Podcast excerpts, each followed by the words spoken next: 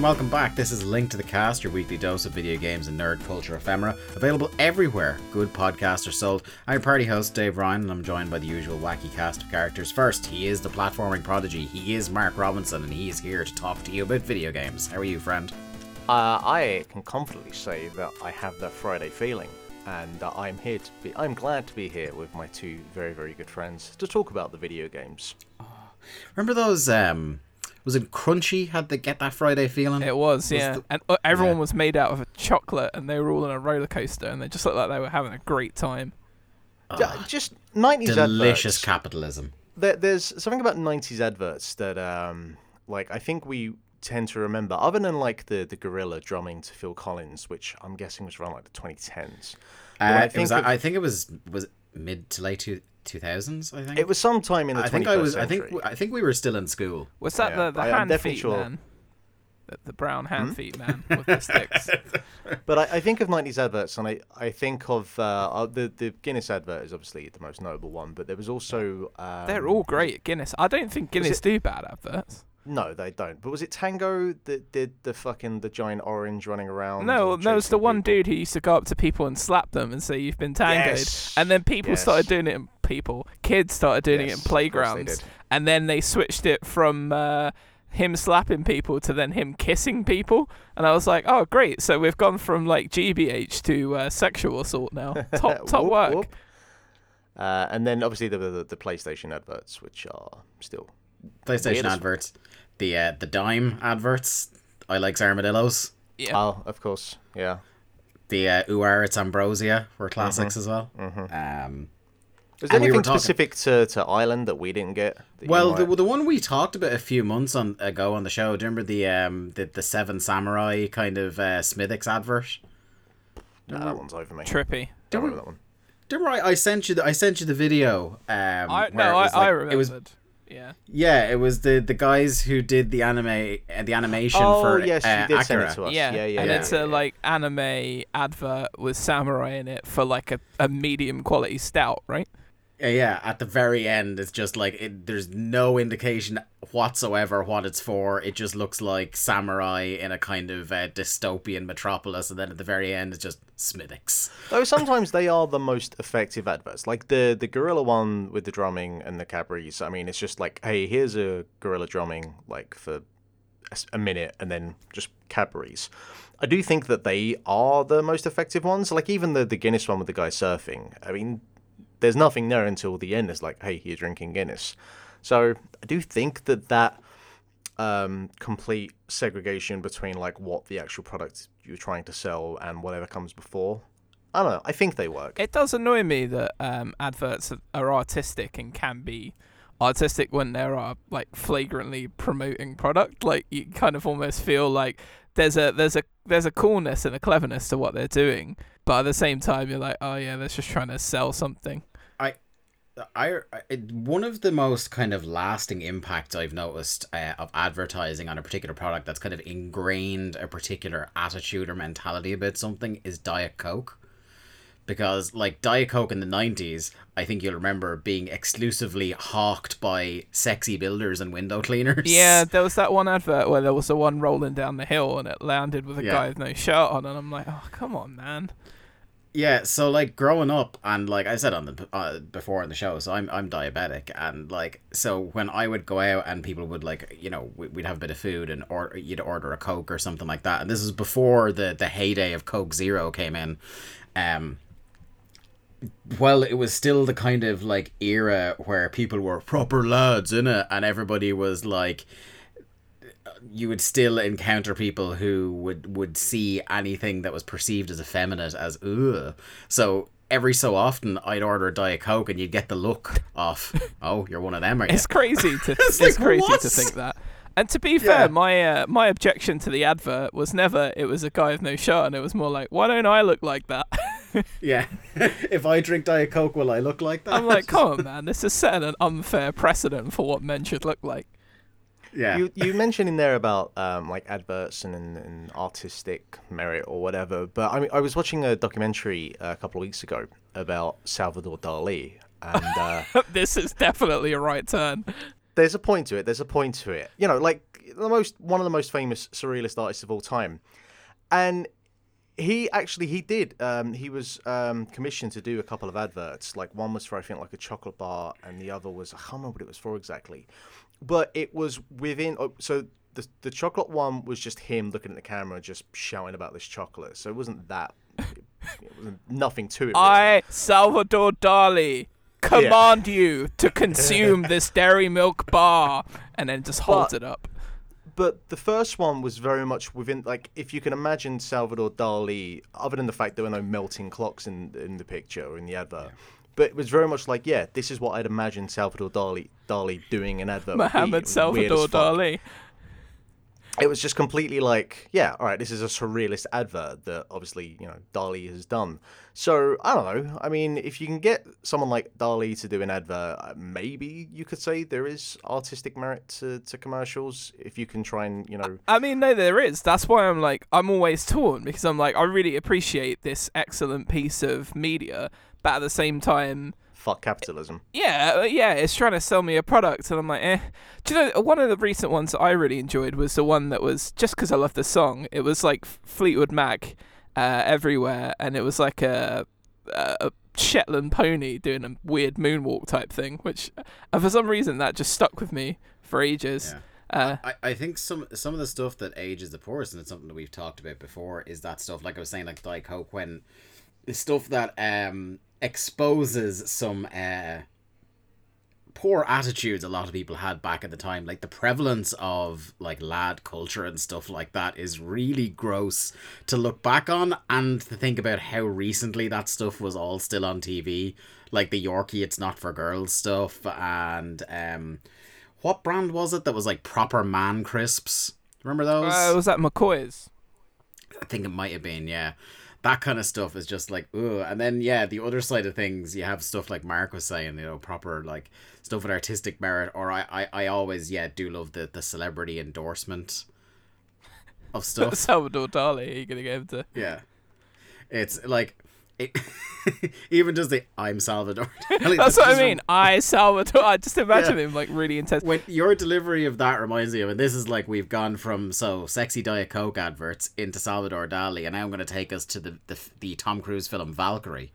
Um, when, uh, like on a, on a uh, like a college night in, we were all drunkenly watching Valkyrie because it had just come out, I think, and uh, we had pitched how much better that movie because it's like a very run of the mill film and like how much better would the ending have been if you know as there there's that scene with like the bomb in the briefcases they're all standing around the table and he's beside Hitler.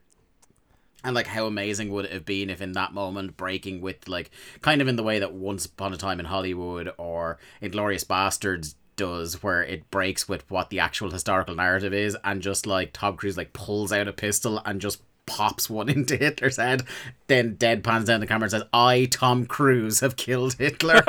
I, Credits. Tom Cruise, have destroyed Hitler, and then he just ascends into the sky, and that's the end Yeah. of the movie. Kind of like you know, Poochie's gone back to his home planet style. Yeah, yeah. And and that that became a running joke with a group of friends I had, where like that would be the uh, the perfect ending to all movies. I, Tom Cruise, have solved world hunger. yeah. Yeah.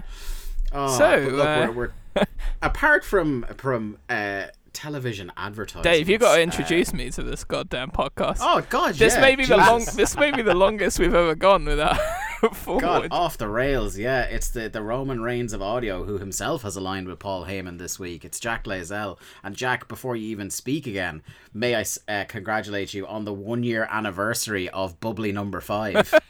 Yeah, I was just I don't know what uh, possessed me to go onto my Twitter profile yesterday, but I noticed it had been a year since the a uh, question I ask myself every day. I noticed it had been a year since the old uh, Jericho bubbly number five tweet mashup. So yeah, I, I, I can't believe that's been a year. I Uh, also I- appreciate that that tweet uh, coincides with my uh, working anniversary because uh, yeah, it was my one year anniversary yesterday. Uh, so So very you much- started on bubbly day. I What started a on day Bubbly for Day, everyone. yeah. yeah, Dave, you need to you need to figure something out from that date, mate. Yeah. Well, I saw your bubbly tweet that day. I, I, I, I saw you putting it together behind the scenes. I So- that's true. I noticed that um, friend of the show Ian Seaton and friend of the show uh, Barry Murphy both retweeted their bubbly related memes after I, I sent mine out as well. So I like to think I created like a little chain reaction of, of people remembering the bubbly. Yeah, but they didn't get theirs retweeted by Jericho, did they? Uh, no, but Barry's I think got more likes than mine just because it had more of a mainstream if appeal. only, if if only Jack, with the way things have panned out in the 365 days since, you could go back to the Jack Layzell that was putting together that meme and say, "Oh my sweet summer child, you have no idea what is to come for you. this this bubbly meme will be the peak of the next 365 days for the world." yeah, oh, probably oh, we was. got that Mario announcement yesterday. I yeah, mean, that is more more yeah, exactly. That is the top. a, an array of sunlight cracking through the darkness. Yeah. for sure. Um, but yeah, I was just about to, to introduce the segment where we, we talk about the, the shit we've seen lately. Uh, I'll do that in a much more ham fisted way now that, that Jack interrupted my flow. So we'll start with Jack. Um, yourself and Mark, you've both seen uh, Chris Nolan's latest epic, or is it? Tenet. Yes. Which was kind of it was a source of controversy. Now I, I will note I haven't seen this film, though I do intend to at some point in the near future, now that my area's local lockdown has officially ended. Yay. Um but it, it courted some controversy because Chris Nolan seemed like fucking intent on this movie coming out like a month or so ago, uh, and basically had to be guilted and cajoled into not releasing a movie at the height of the pandemic in the US. Um, but it has come out now in kind of outside of North America. I think next week or the week after it's out in America. Um, you've both seen it. You've both had your uh, you both now returned to the cinema in the, the post COVID time. Uh, do do you want to talk maybe for a couple minutes first? I I'd want to hear what your cinema experience was like in this brave new world, and then about the film. So in terms of that, it was it wasn't too bad really. It's only like two stops on the train. Walked in there. They said everyone needs to wear a mask inside. Uh, to which I would say about two thirds of people maybe had a mask on. Other people didn't and were just walking around kind of unchallenged. So there's that. Um, but yeah, there was about 30 or 40 people I think in my screen, and uh, there's about 200 seats. So it wasn't too bad. Everyone was spaced out quite well. Uh, took the mask off during the film, mainly so I could sip my matcha latte, which I bought from the woman at Starbucks, who was very happy to see me back because I've I've bought many a coffee there. Let me tell you, in the last few years. Uh, and yeah, sat down, IMAX screen, and it was just nice to be back in the cinema, Dave. It's uh, something I've really missed. It's like a real peaceful. I hate to use the word bubble because I think bubble's forever been ruined, but it is like a nice peaceful bubble away from reality and, you know, looking, especially since the pandemic, like we're just constantly surrounded by TVs and devices and everyone's working from home and there's always something going on. So it was nice to just have two hours, just focus solely on one thing. And uh, yeah, Tenet. Uh, I enjoyed Tenet. I thought it was a very ambitious, very interesting movie. I think it's probably closest in terms of being a brethren of one of his other movies to Inception, in that you've got a very high concept thing and you are ext- like you're creating several set pieces that are based purely on the the coolness of the cinematography and the flow. There were some really great performances, notably Kenneth Branagh, who, surprise, surprise, is absolutely going for it as like a Russian oligarch who can uh, who can contact Ha- the future.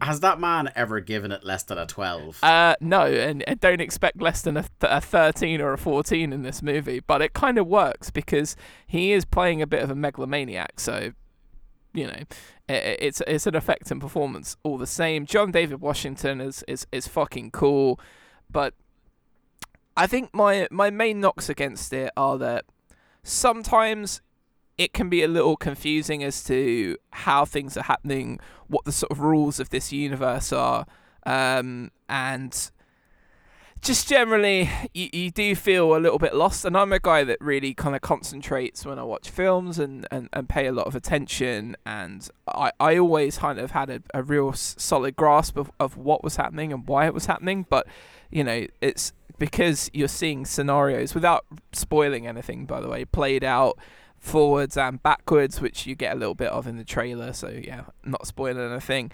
Uh, it doesn't really click until maybe two thirds of the way through the movie when you see something happen in reverse that you're like, okay, cool, this is this is the direction that they're going with that.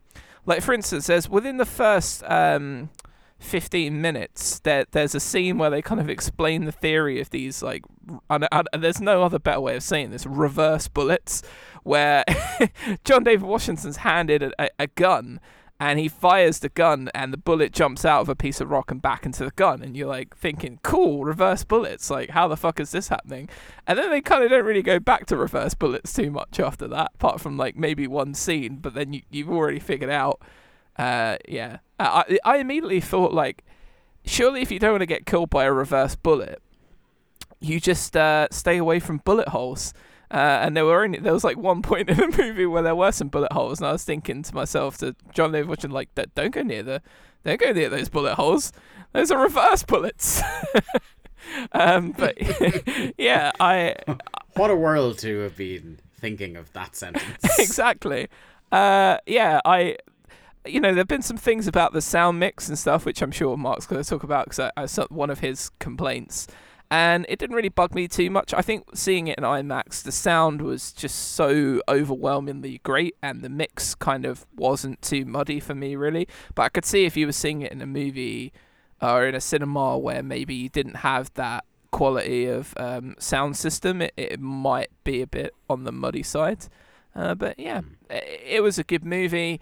Did it quite hit everything that I wanted it to hit? Not really is it one of the coolest spectacles that I'm gonna see for a while? A hundred percent. And is it one of the coolest high concept things I've seen for a while? A hundred percent. It was. I'm gonna give it the old four stars out of five, just for being extremely ambitious, but not quite delivering to a normal, normal Nolan standard. And and to be fair, that's probably maybe two thirds of the way down of the, his list of movies because he's that good that he's got that many yeah. movies that are sort of like above that four star marker and it's the, it's one of the things that makes him um, one of the most beloved directors going today. That uh, also kind of is one of his big flaws in a way. Uh, kind of as you outlined there, that he's a guy who doesn't over explain things to his audience. No. You know, he he doesn't dumb things down, and when it works, it's great because you feel like wow, you're you're in on a very high concept thing. I think the the best execution of it for me is still the Prestige.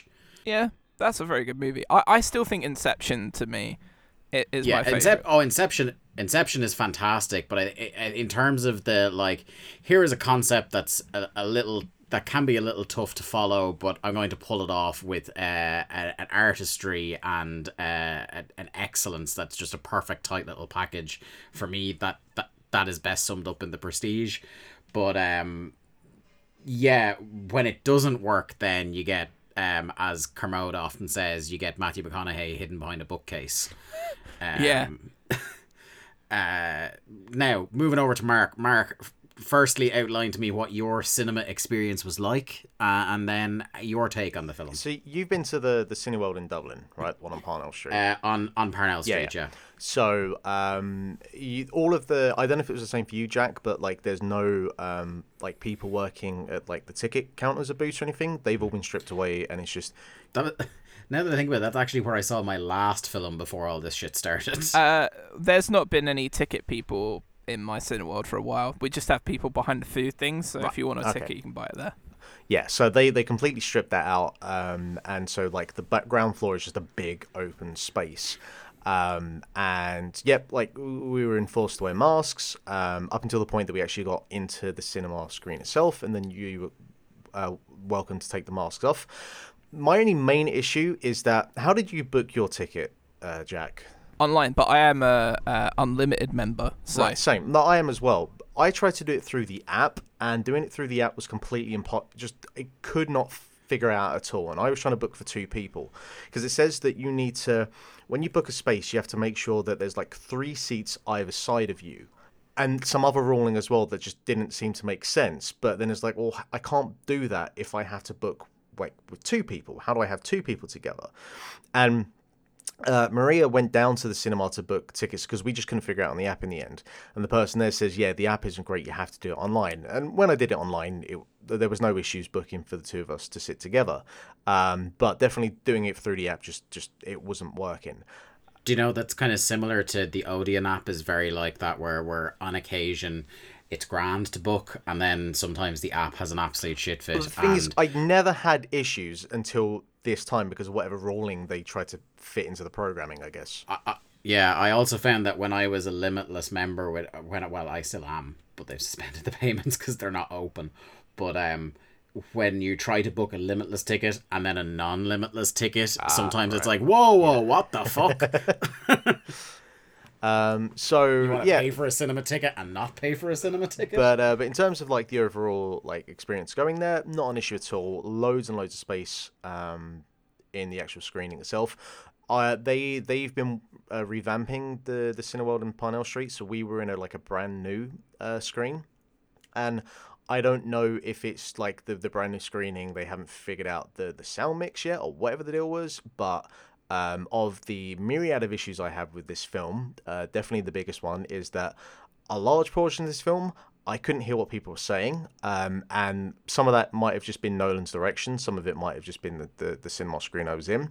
A lot of it is because people are wearing masks or are on like speedboats or are doing a Ukrainian accent whilst muttering under their breath, so I can't understand what the fuck they're saying. Here's the thing as well is that like that's at, at best I think the third film where that same thing that same criticism Yes. has been leveled because Dunkirk it's it's a thing with with Tom Hardy in the plane. People find it hard to understand him. And also The Dark Knight Rises.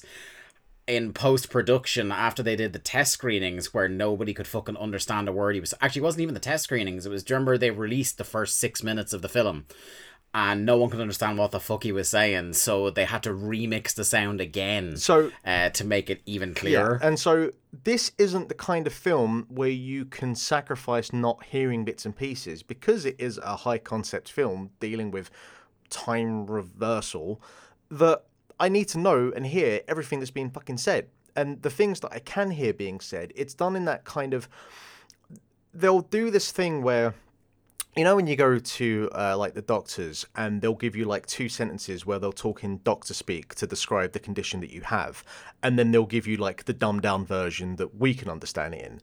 It was like two hours of getting the high concept doctor speak but none of the dumbed down stuff that could help me understand what the fuck was actually going on.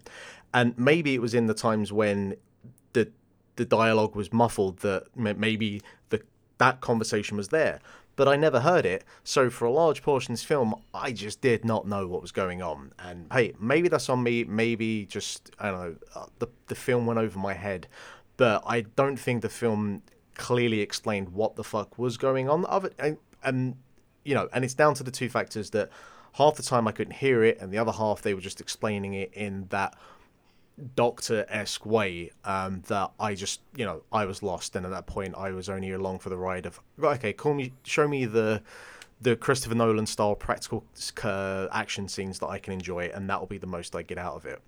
Yeah. um The car I- chase, for instance. yeah I mean the car chase is incredible. Like the, there's no and the, the the last half an hour of the film is incredible in terms of the action sequences. I cannot deny that and I will not deny that.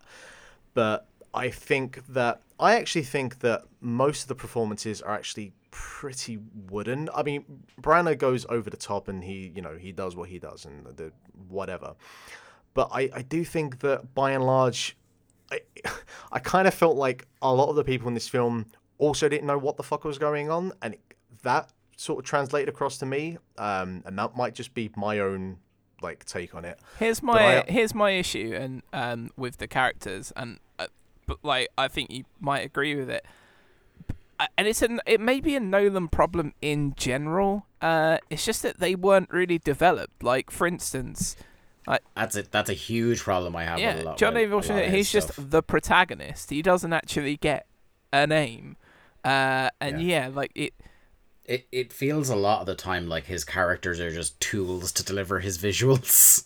Yeah, which I mean, I I'm not watching a Christopher Nolan movie for you know emotional development though. That's that's the thing. I I, I kind of I'm kind of au fait with with the situation and how it works, but I could I see know, that it would annoy I- I- someone otherwise. I got um, development and and that sort of stuff. I got that out of Dunkirk. I think he did a really good job with the characters in Dunkirk. Um, and I think he is possible of it. He's possible of doing that sort of stuff. And as much as I fucking despise Interstellar, and I think I'm actually still seeing that film as we speak, I do think that like the main concept of Matthew McConaughey's character, I think there is character and emotional development with with that character. But definitely in this film here, it really for me felt there was like, okay, here are the big action sequences, and here is this concept I have. I now have to somehow cram some sort of plot that gets from A to B to C. And I just, all of the bits in between, just none of it flowed or made sense in any kind of way. That I got to the last half an hour of the film and I really was like tempted to just leave the cinema because like, I don't know what's going on and I don't care. Uh, and you know when I get to, when you get to that kind of point, it's hard to just keep on watching because you're like, well, I'm getting to the end of the film here, and this is where this big climax, big climactic piece is going to happen, and I just don't care at this point because nothing up until this point has made any sense for me to care uh, about this bit. Um, so yeah, so I came away super super um, disappointed. Uh, I think Robert Pattinson was good for like his actual acting and his performance. I don't know what he is in the film, like what his kind of real purpose is. Like that was all just a mess to me. Um, so yeah, overall, I I was just yeah, I came away just I didn't uh, despise it in the same way that I despised Interstellar, um, but I yeah I I have no time for for Tenet really at the end of the day. So I will be very curious to see what you think, Dave, when you see it. Um, but yeah, not good for me. I, I give it a two out of five. Um, so two things I've been watching. Uh, one that I think uh, Jack will be chipping in on, but the, the first I'll mention. Um, I started watching the HBO mini series. I'll be gone in the dark. Um, so this is a TV show, uh, well, a documentary series based on a book based on a crime blog. Um, and what it's about is um, a, a crime writer who, who had been a crime blogger uh, named Michelle McNamara, who was the um, the, the now deceased wife of uh, Patton Oswalt, the comedian. And she was kind of a, a true crime blogger by hobby and kind of trying to, to crack into uh, like getting published and, and things like that. So she was doing a lot of kind of homework on, on serial killers and true crime cases and things like that. And she uncovers this um this this criminal called the the original Night Stalker or the, the Golden State Killer or I can't remember he has uh, the East Area Rapist he's known as as well. Um who she describes at one point in in in her her journals as kind of like the most prolific unknown serial killer operating in, in the US. He was this guy who had like an inordinate amount of uh, assaults and murders associated with him with the same kind of MO and things like that across the 70s and 80s and no one ever really kind of did the same kind of, you know, uh, hunt for him or, or high profile like there is a serial killer in the area kind of stuff that you get with like a, a son of sam or anybody like that. He kind of you know when you hear son of sam or you hear dahmer or you hear bundy people know who that is but they wouldn't know who the original night stalker or the east area rapist is. She was she was kind of surprised to uncover this litany of crimes that nobody seemed to know about anymore. So she sets about trying to solve this crime um and obviously you know over the years of trying to solve it and then publishing this book about it and she passes away right as the book is about to come out. Um so the documentary is about her life about the the case and about how um basically her and uh, the online true crime community's push to get this crime solved is what actually got it attention and got police to start working on it again.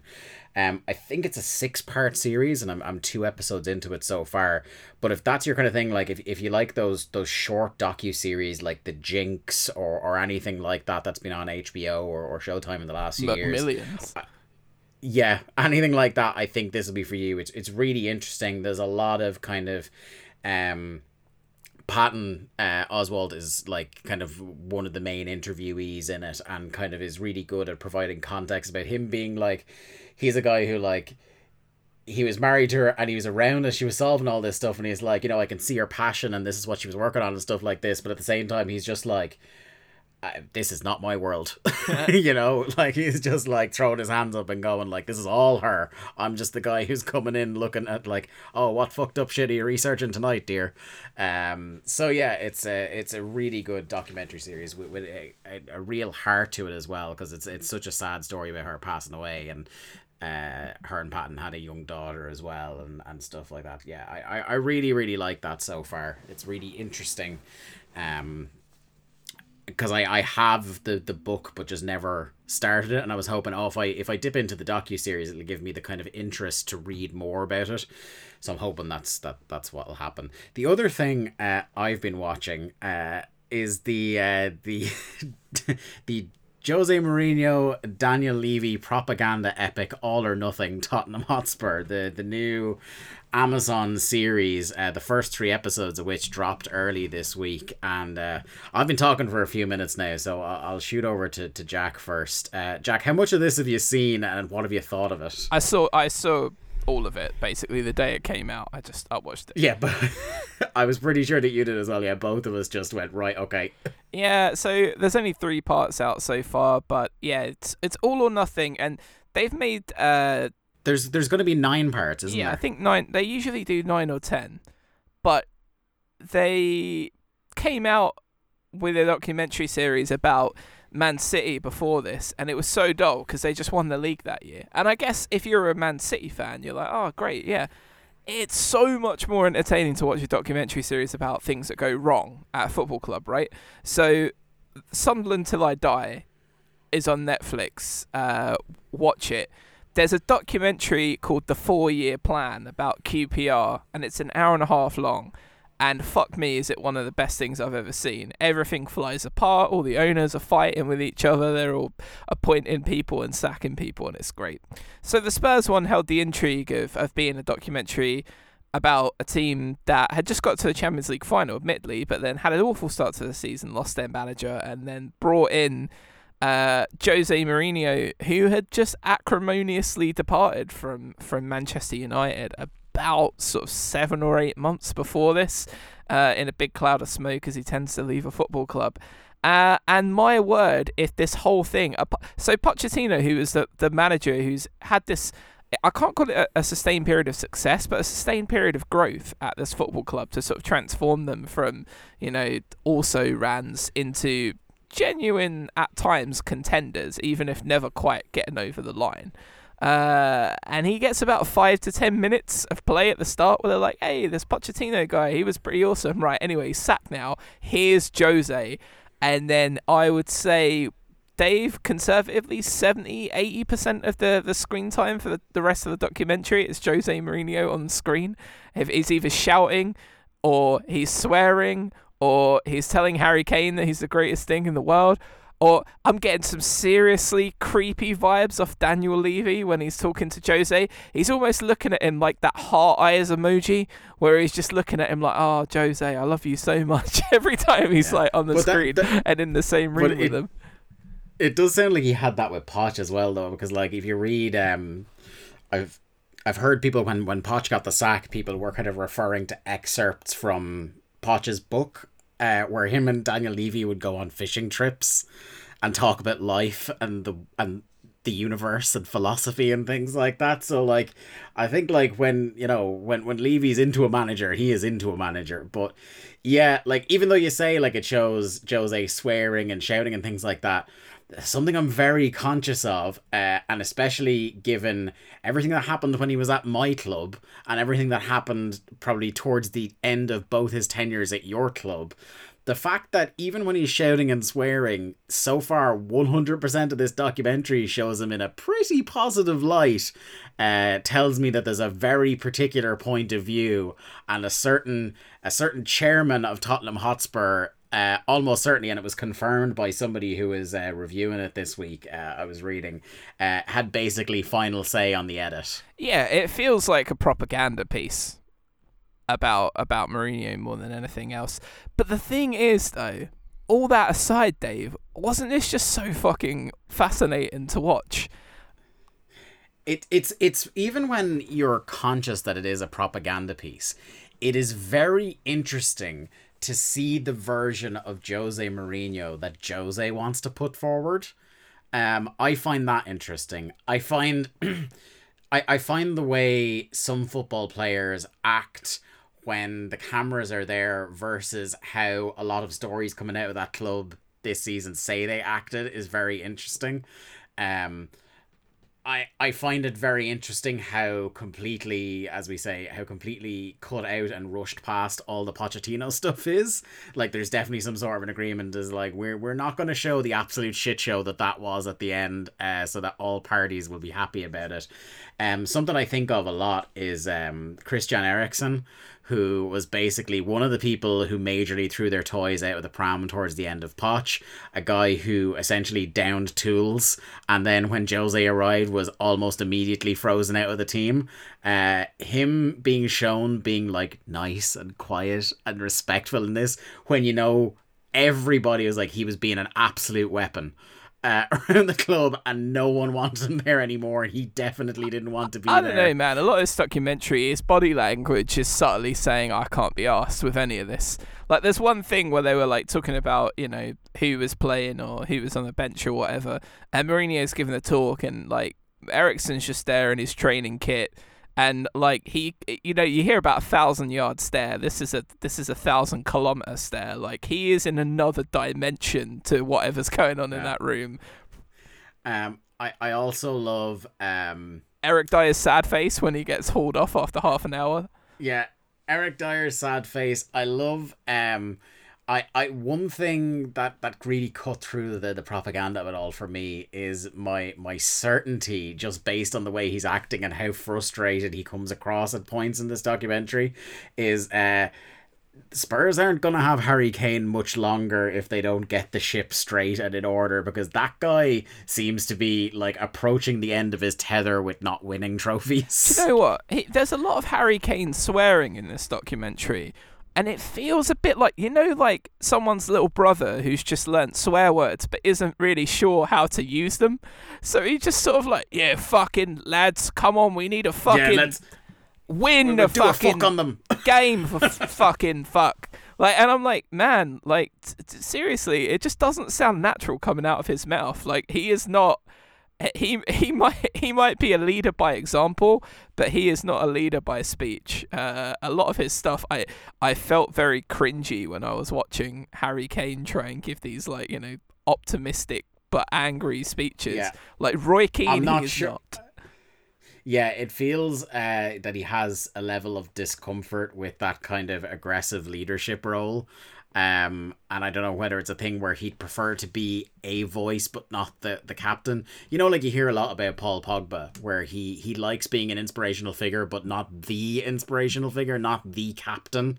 You see the videos of him for France where he's not the captain, but he likes to chip in with with some encouragement here and there. That might be a thing that Harry Kane would prefer rather than being the man with the armband that everybody turns to. Uh, the the nicest part of the first three episodes so far for me is uh the the genuine camaraderie of Vertonghen and Alderweireld. Yeah. That was really sweet. I, I like that, and I also like the conversation about toothpaste and toothbrushes. Yeah. Because it really reminded me, like they're all getting massages, and they're like, "Oh, do you, uh, you know, do you do you wet your toothbrush before you use it, or do you just put the toothpaste straight on? And the the mundanity of that conversation, it was very much a footballers are just like us kind of moment, where you know you stand around and have these absolute pointless conversation. What you used to, but back in the day when people worked actually in the same building, uh, you know, just to get you through the day. And I thought that was quite nice. But yeah, Vertonghen and Alderweireld, there there was definitely a bromance going on there. Yeah, the other two things I, I wanted to mention is like there's one point where Jose, uh, he's talking to Dele Alli. Dele Alli, who, you know, speaking of the toothpaste conversation, is one of the most fascinating characters in this thing to me. But uh, there's a point at which he says, you know, the one thing Alex Ferguson ever told me in my entire time at Manchester United was sign Dele Alli. And I, I listened to him say that and I went, bollocks. and I don't know which side of the bollocks I'm leaning on. I don't know whether I go, he definitely didn't say that, or that's definitely not the only thing he said to you in three years at that club. Uh, I, I there's definitely something fishy and very exaggerated about that. And it's just interesting rather than him just going irate you, it's like he invokes the name of uh Sir Alex Ferguson to talk about, you know, to try and big him but up. But it, it uh, kind of works because, as illustrated yeah. in the documentary, there was this sort of resurgence of form from Dele Alli when Mourinho first came in, which massively fell off a cliff towards the back end of the season. So I think as the episodes come out, it's going to be really interesting to pivot because things are going pretty well uh, up to the point, and then this the last episode they were beaten two 0 at New White Hart Lane by Chelsea football club of, of all of all great football clubs. Uh, and I know for quite a while, basically from that defeat up until uh, the coronavirus break, they were super super inconsistent, and and they were actually pretty decent when football restarted. So that'll be fun to see like how internally football dealt with the coronavirus. Um, and I hope they have a long bit about it just because it'd be interesting to see that, and that's like quite a recent development. Uh, I also my final thing is uh, the bit in his first or second training session where he's trying to shout at Kyle Walker Peters and he goes, "Is it Walker or is it Peters?" And he goes, "Walker Peters," and he goes, "That's too long for me." it's and like fucking I, hell, man. I'm not saying all those names. yeah, and I just want I just want somebody to edit that that that clip where it's just like it's him doing that and going, that's too long for me, and then smash cut to the headlines of when Walker Peters was sold. it's just like, I'm so not fucked saying your full name that I'm just going to sell you. Yeah, yeah. I didn't. I don't know how he took that. I guess because it's Mourinho, he's probably just like, oh yeah, he, he can do that. But I think, uh, you know, if someone did that to you in a, in a real workplace, I I don't think it would go down too well. No, uh, but yeah, look, we'll, we'll park that for now. I think they're releasing three episodes every is it week or two. I think weeks? they're weekly from now on. Yeah, cool. Um, so we'll, we'll, we'll give our updates as we're getting through that season because myself and Jack, uh, we love that football documentary content, so we won't be long about getting to watch it. Stunningly, um, I have no hot takes to provide as I've not watched it. well, you will on our next segment, my friend. So I, I'm gonna get my stuff out of the way first with games because there's one big thing that we that we're gonna be talking about. Um, I haven't really been playing a, a huge amount of stuff, but uh, I am uh, I, I am going to be in future episodes giving reports on the Avengers game. Uh, I I didn't. I'm happy to say I didn't pay any money for this game. I I just traded in stuff and got it. Um, I, I heard a lot of people like Danny O'Dwyer and a few other people who like I, w- I would I would trust their takes on games saying that the campaign in that Avengers game is actually pretty good so with good writing and I was like okay, okay, right. And I love Kamala Khan, Miss Marvel, who is one of the main characters in it. So I was like, right, I'll give it a go and just trade it straight back in if I don't like it. So you'll be getting some updates in coming weeks uh, on that one. And then the other thing, uh, I was saying this to, to Mark off the air. Jack, you dramatically undersold how much bonus content is in Hitman 2. Uh, dude, no, because... dude, I, I, I really didn't. I, I tried to tell you how good the expansions were. Like the two bonus levels, yeah. uh, the bank and and the the resort, are, are, are, fucking incredible. They're like in my top, maybe in my top ten of, of all the Hitman levels. Yeah. But like, there's there's like what is it four to five whole new maps? Uh, no, I think it's just the two in terms of, of, of new maps, but You've got like there's like New York. yeah, that's the bank. There's like and the resort. I, I, I, could swear I saw. I could swear I saw four after the Isle of Sgail or whatever it's called. Um, but regardless, I'm downloading all of it right now. Good. as, as we speak. I saw someone tweet about it and I was like, I don't recognize that at all from Hitman 2. Uh, and I thought it was Hitman 3 preview footage, uh, and it turns out it wasn't. So I'm excited that I have now a lot more Hitman to play. Dave, that bank level is is beyond phenomenal. It's so good. Like it's class, man. Like uh, and nobody really I don't I almost feel like IO just have become this aside from all the buzz when the initial Hitman ca- game came out. I think they've just been sort of gradually drip feeding content. Every level has had like you know five or six different new strands of story and objectives added to it. They kept on doing the elusive targets, you know, up until gone like a year after the game came out. They really were putting a lot of effort in. Um, it's not even a games as a service type deal for them as well. It's just if you own Hitman, you get all of this stuff for free, and they just keep putting the content through. So yeah, Do you worry though that there's um, with all of this stuff and maybe with Hitman Three, because I know you, you know you are a real high man with Hitman Two, but you feel that there's even with all of the content that they add in these new levels, you still feel like there's any kind of law of diminishing returns Nope. because it is, it is hit what. All right, Not yeah, even. Ask that question. hesitation. But you know, it's the concept is the same. Just obviously the the dressing and everything that goes on within is is radically different. yeah, I know. But Mario jumps on Goombas and has hats and uh, Yes, but also the platforming does feel very different between each of the games. Yeah, but then the hideous murders feel very different and you've got different things.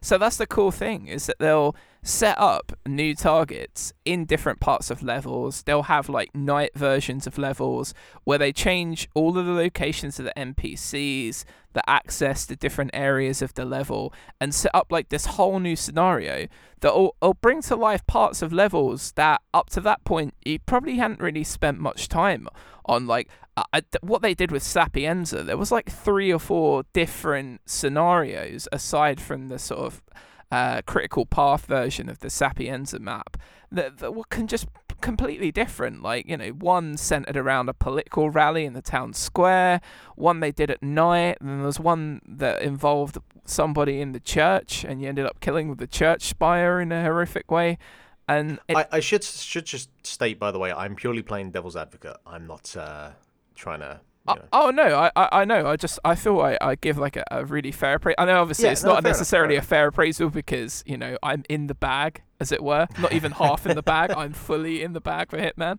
Um, so yeah, I, I I think what they do with the game and how they put how they put all this additional stuff in there, there really isn't too much stuff uh, like it uh, that don't require proper season passes. You know. So it, they're just a Yeah. fucking cool company, IO. And um, I, I think we're up to about twenty percent of every episode we've done of Link to the Cast has heaped praise on Hitman at some point. So That's because it fucking rules. I'm sorry. Feel free to tweet me at Jack Layzell if you don't like Hitman and tell me why, and I will tell you that you are wrong. Much like the release of Hitman Levels, once a month we have to come back to Hitman Yeah. and talk about how great Hitman is. Uh, look, lads, we're uh, 50 minutes into the show and we have yet to to uh, address the elephant in the room. So I'm just going to sit back. I'll say I bought this game today. It's my first time owning any version of this franchise, so I'll be able to chip in in the weeks to come. Well, I was going to say, Dave, instead of I don't want to just throw off your your uh, plans and scheduling. Uh, my two games won't take too long, so shall I just like go through them pretty quickly, and then we can end with Tony Hawk's because then me and Yeah. Jack can kind of spitball of each other. Because I got to play a fair bit of, of Tony Hawk's today, so I think we should end with that. Um, it's like you're just keeping me on considering it made- it, it may take you the full second hour of this program to get through just Tony Yeah, Hawk. and I'm sure we'll probably talk even more about Tony Hawk's next week as well. Uh, th- there's two things I want to bring up. Uh, one is Spirit Spiritfarer, which uh, was uh, announced in the Nintendo Direct, uh, Indie Direct they had a couple of weeks ago. uh, that I got on Game Pass because long live Game Pass, the greatest thing of 2020. And it is this very light platforming, but mostly management sim where you play this young girl who somehow has ended up being the job of shepherding people, uh, the spirits of people that have like reincarnated as animals and taken them to their the, the afterlife, I guess. Um, and it is presented in this almost Studio Ghibli um, sense of like the the animation, but also just this kind of it has a charm to it that very much fits into what you you, you would expect in a in a Studio Ghibli uh, film. And I've been enjoying it. I've I've done about five or six hours of it, and it's you know you're on a boat and you can go between these different islands. So you know you you have the map and you can kind of put, set a path to this island over here. And as you go towards the island, um, you can on the back of the boat you can you know fish. You can uh, talk to the animals uh, on the the boat, and you can see how they're doing. And you have to try and keep their morale up. So you can feed them, you can hug them, um, all these kind of different things. So you're constantly active. You know, you don't just kind of stand there and wait to go from point A to, to point B. Uh, and you can construct different rooms on this boat. So you know, you start off with like a kitchen and uh, and a kind of common room for for the spirits. But you can then build like specific rooms for each of the spirits. You can build like a uh, textiles rooms to, to take your material and turn it into different uh, like actual materials they can use to then build more rooms. Uh, there's like a garden on the boat that you can grow different vegetables. Uh, there's an oven that you can cook different dishes with. There isn't, you know, it's just okay. Throw some carrots in there and out comes carrot cake, whatever the case may be. Um, there's nothing too involved there about throwing a bunch of different ingredients in there and like Breath of the Wild and seeing what comes out. Um, but it does do the um, Stardew Valley thing where each of the spirits has like their likes and dislikes. So there's like this frog that just fucking just you throw any type of food at it. It's like, yeah, give me more food, yeah. Um, but then there's a, a snake that is a vegan. So you know I've basically been just feeding the snake popcorn for the last three hours. Um, and they all have like their personalities and their quirks. And again, it's just it's very charming and it's a it's with management sims they can be a bit stressful but this one is very soothing very relaxing the the the one thing that i wanted to point out that um I was thinking about for the last week, mainly for Jack, is that you know in Studio Ghibli films, uh, when in the the music you'll just get those little kind of trills of the piano um, that kind of leads into whatever. The people behind this game have definitely watched their Ghibli films because th- those piano trills are all over the place uh, and it's it's it's utterly gorgeous. Um, I've I really just like I can sit there for an hour and just kind of get lost into it. I think it's a bit slow. Um, I'm really kind of waiting for it to get to like the next bit of the game because there is a level of what I feel was just the the introduction to each of the mechanics and introducing me to each of the characters. Like there's the shark that works at the shipyard that you can go to to uh, upgrade bits of your boat. There's um, uh, I think it's a raccoon. It looks like a raccoon. This massive raccoon who's uh, like like a shop trader that you can buy different ingredients from, and it's been slowly sort of like saying, "Hey, this is where you do this. This is where you do that." Uh, but it's it's really pretty. It's really nice, and I want to spend more time with it. But I do, as I'm sitting playing it, it's it's I'm just I'm waiting for it to get to the next bit, and I hope it does that soon because I can see myself just like leaving it to the side to play, you know, Tony Hawks or whatever the case, and not come back to it. And I don't want to do that because I do want to spend more time with it. Um, so yeah, Spiritfarer is it's it's really good uh, so far from what I've played of it. And um, the other thing I've been playing, I played the first chapter of Tell Me Why, which is the new game from Don't Nod. Is it Don't Nod Studios? Is it is it Studios? I can't remember. Yeah, Don't Nod are, Yeah. are the guys who make. did Life is Strange. Yeah. So I my experience with Life is Strange was basically I watched Dave play the first two chapters of the original Life is Strange. Um, but you know, 2020 is the year that Mark gets into narrative games apparently. Um, so I wanted to, and the fact it's on Game Pass as well, obviously. So I thought I would jump in and uh, and chapter two is out as we speak, but I haven't gotten to it yet. And so it gives you a full-on disclaimer, um, and I, I'll, I'll try to avoid spoilers because I imagine you two are going to play this at some point. Um, yeah, it gives you a full-on disclaimer at the start that um, this game deals with like uh, some sensitive issues around um, uh, trans people and and kind of things like that, and that they've you know they've gone out to the people to make sure that these topics are dealt with in in the sensitive light that these topics should be dealt with. So they've you know they're really kind of making sure that look we're approaching this not with the usual fucking ham fisted approach that video games sometimes try and tackle these types of topics. The story uh, centers around uh, a brother and sister in their late 20s. And the uh, the brother uh, was originally a girl who transitioned into a boy, um, and you know it, you go from them as children, then it kind of fast forwards to them as as uh, as a young pair of uh, adults. Um, they have the ability to talk to each other um, like t- telepathically, I guess. Like if they stand next to each other, they can hear each other's thoughts, and you know because of the the whole thing with the the brother, that that plays a key part in what the story is, and there's it's kind of that there's two major things at play here. There's that, and there's another thing that I don't really want to talk about because it is a large portion of the plot that you need to kind of play for yourself and let unfold. So I won't tackle that. But I do think that, and you know, I'm I'm I'm not um, transgender, so I can't speak for you know a transgender person playing this and their experiences. But I definitely kind of got to see and feel a little bit of what it might be to be uh, a transgender person through their eyes with like some of the reactions that they get from some of these people. Because it takes place i think it takes place in like some sort of a very kind of quiet remote alaskan town.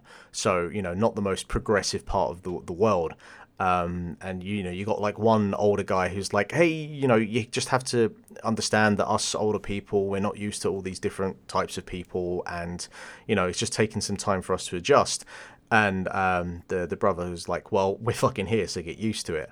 And um, I I think that so far with what like what the plot is, uh, I'm I'm enjoying it. I I think that between getting the to see to feel some of the agency of this character and what they've been through and what they're going through. Uh, and how the plot unfolds, uh, I think it's been very effective so far with that. The two things of note that I have issues with is that the actual like voice acting is it's fine in a video game sense, but I've only really started to kind of realize this or notice this that there's a very big difference between the way that you get voice acting in like a, a Disney film. And that even though sometimes um, these actors aren't in the same room, though sometimes they, they are, there's never that sense that okay, here's one here's one MP3 track playing. Okay, that stops. Now the next MP3 track starts playing for this person. You never get that in in you know your typical Disney film, but it very much feels like that. There's that real kind of like stop start between this person talking and this person talking, and it never flows. It never feels natural. And the actual voice acting itself is just it's fine, but I wouldn't say it's in any way like great or compelling or you know, the, the upper echelon of what I, I've heard in voice acting uh, in video games or otherwise. Um, and also, and I mean, maybe I'd have had this issue as well if I'd played more of Life is Strange, but the actual kind of like quote unquote game part of it, from what I remember about Life is Strange, it did the whole thing with the, the rewind mechanic that if you kind of fucked up something, you could rewind time and then like change what happened, if I'm correct, if that's how it goes. Yeah, that was in the first game. That was the gimmick of Max. Right. So, what did they do in two exactly, like kind of mechanic wise? Uh, so so two was was more about sort of creating like it was it was it was closer akin to Matilda in the sort of um, telekinetic powers rather than okay. reversal of time. Okay, so I wonder if it has some similarities then because currently, like, well, tell me why. In terms of like the game portion of it, um, you you have like your, your dialogue speeches you can pick specific things that you want to say and it does the whole thing with like certain choices that you make affect what happens in in like your relationship between you and the, the, the brother and sister and you know i guess whatever outcomes happen at the end of the game. But um the only real like actual kind of game stuff to do there's a couple of puzzles and one of them is fucking obtuse that involves uh, a children's fairy tale that you wrote as a child with your with your mother.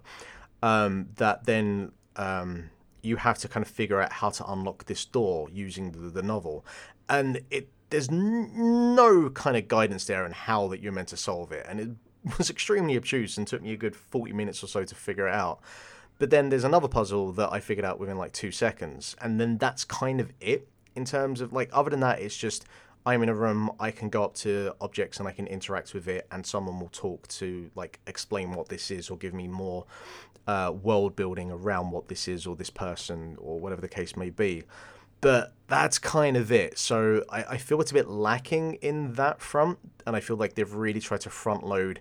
And it could just be that this is chapter one, and they really want to kind of front load the, the world building and these characters. So you know, I'll see if chapter two does more with that in terms of the kind of game part of it. The the way that they end chapter one, I think that it's gonna like this is gonna be a very very story centric type of game, which makes sense for what it is. But um, I think it is very compelling, and uh, the the story alone has me wanting to play the next chapter, which is you know what you want to accomplish when you have the these games split out into chapters like they are. Um, so I don't know if you two like looked at much of it or are, are going to play it at some point, but um, I'll be playing it. Yeah, yeah, okay. Yeah, I'll be I'll be playing it at some point. Uh, I I think it's a thing where I'm just probably gonna wait until the other episodes are out. Yeah, um, I mean, because or at least more than one. Well, yeah, because like chapter two is out today, and then chapter three is out. I think at the end of the month. I want to say. Um, and this first chapter was only I, I did it in about three hours, so it's not too long. I am I am up for that. Right, so I, I'll I'll recede back into my silence as we get some Hawk talk. Dave, Dave on the have show. you even have you installed Hawk yet? Because I. Uh, it it is it is the game is installed. The patch is currently downloading along with all of the Hitman. okay, cool. So you haven't actually played it. No, I have not. All right, Jack, let's do this. Yeah. Um. I I am just going on mute, gentlemen. so Tony Hawk is real fucking good, isn't it? Yeah, it's uh, it's fair to say that you know even if you were grading on the curve of Tony Hawk's Five, which was just a fucking mess of a game, and the Let's pretend it Tony doesn't Hawk's- exist. and the original Tony Hawk's remake, which was just bland and sterile and just not fun. Half a job they Um, did on that. Yeah. Yeah, really, it was. This just completely blows those out of the water. And even if they were like solid games that were the victim of uh, diminishing returns, this is actually just no. This is actually a, a genuinely great game which takes the source material of the first two games. Now, I'm still only on the uh, Tony Hawk's One levels still, but in terms of like the feel, the physics, um, it feels very much like they have just taken that game from 1998, 99, uh, and and just brought it kicking and screaming into life in 2020 with updated visuals. Uh, and I think so far from the two three hours of it that I've I've played, like I'm up to I've just finished Downhill Jam. Uh, yeah, I think it is a, a perfect transition from that what it originally was to what it is now.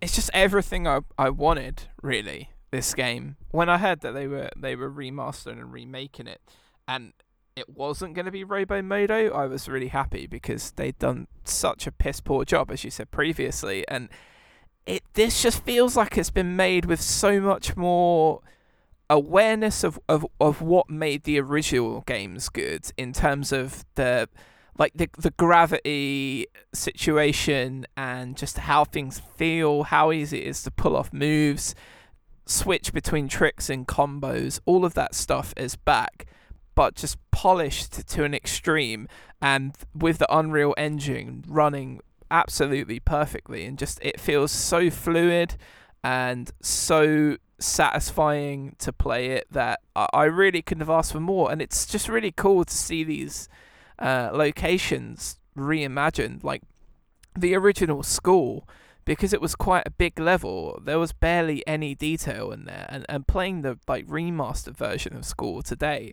and just you know all the like everything down to like little bits of graffiti and and like little things on tables and uh, stuff that you, that you didn't have in the original game it just it makes the whole experience just feel that much more rewarding. And it is a genuine. Sometimes things get remastered and it's just upscaling or changing this, that, and the other thing. But this has been absolutely perfectly remastered, in my opinion. I will. I will say that you know, I'm. I'm not saying that I would have expected them to do anything from uh, Tony Hawk's 4 onwards where there were actually other people around or quests or whatever. But I do think that, you know, in terms of what actually is there and how they've upresed everything and, and built everything up, uh, you know, the, the environments look great. But I still kind of wonder where there could have been maybe more to actually feel these environments, even with a couple of people, even if they're just kind of sitting around or whatever, just to give like a little bit more life to these areas. If that was something they even kind of considered that I think would have just helped to just give like a little bit more energy to these levels because they still you know they're still very barren in terms of that it's just you in these empty uh, you know playgrounds basically uh, with half pipes that have been built into walls and stuff like that um, that's that's kind of my one takeaway uh, in terms of like. To be fair, in Minnesota there are two taxis absolutely creaming it. There are the two taxis absolutely belting it around who've wiped me out once or twice. That is true. Yeah. um, so that's that's the one thing. Um, but like, I mean, the one thing I haven't checked out yet actually is if they. Uh, updated the, any of the high scores for the original Tony Hawks or for any of them, because you know just simply having the manual and the acid drop uh, and the revert, you know, all three of those, not the manual, because wait, manual was in one. Manual's in one, yeah. We just didn't yeah, have reverts. The revert or the, the acid drop. Those two things, you know, as soon as you have those, uh, you know, chaining together a, a, million points is not that difficult. Without those two in like the original Tony Hawks, it's actually kind of an ask to accomplish. So to have those, uh, it it doesn't break the game, but you know, getting those high scores in those early levels is is really easy. So I haven't checked to see if that they did like beef up the high scores to yeah. accommodate for that. Yeah, not really. But then no. what I like is that you've got an in-game challenge system, so it doesn't kind of take it out of the hands of somebody that just casually wants to pick it up and accomplish the goals but they do have the option in the challenger system. Like I've been doing the platinum scores in each level, and the platinum scores are all like you know depending on the area a million plus. Like for instance, we talked about downhill. Uh, and, and just how challenging it is to consistently score points on downhill, uh, just because of the, the way the combo lines are and that there's a lot of precise jumping and landing in, in particular areas uh, and the the platinum score on that is a million points, and that is a challenge, right? That is a yeah. big challenge. Downhill Jam reminds me of trying to get some of those high scores in SSX three, where you have to be very specific with your lines. Exactly, yeah. So yeah. Um, the only cool thing now about Downhill versus the original is that you can skate back uphill if you need to. So if you go past something or go around something. Um, so I'm not too bothered about uh, having stuff going on in the levels. That that doesn't annoy me as much.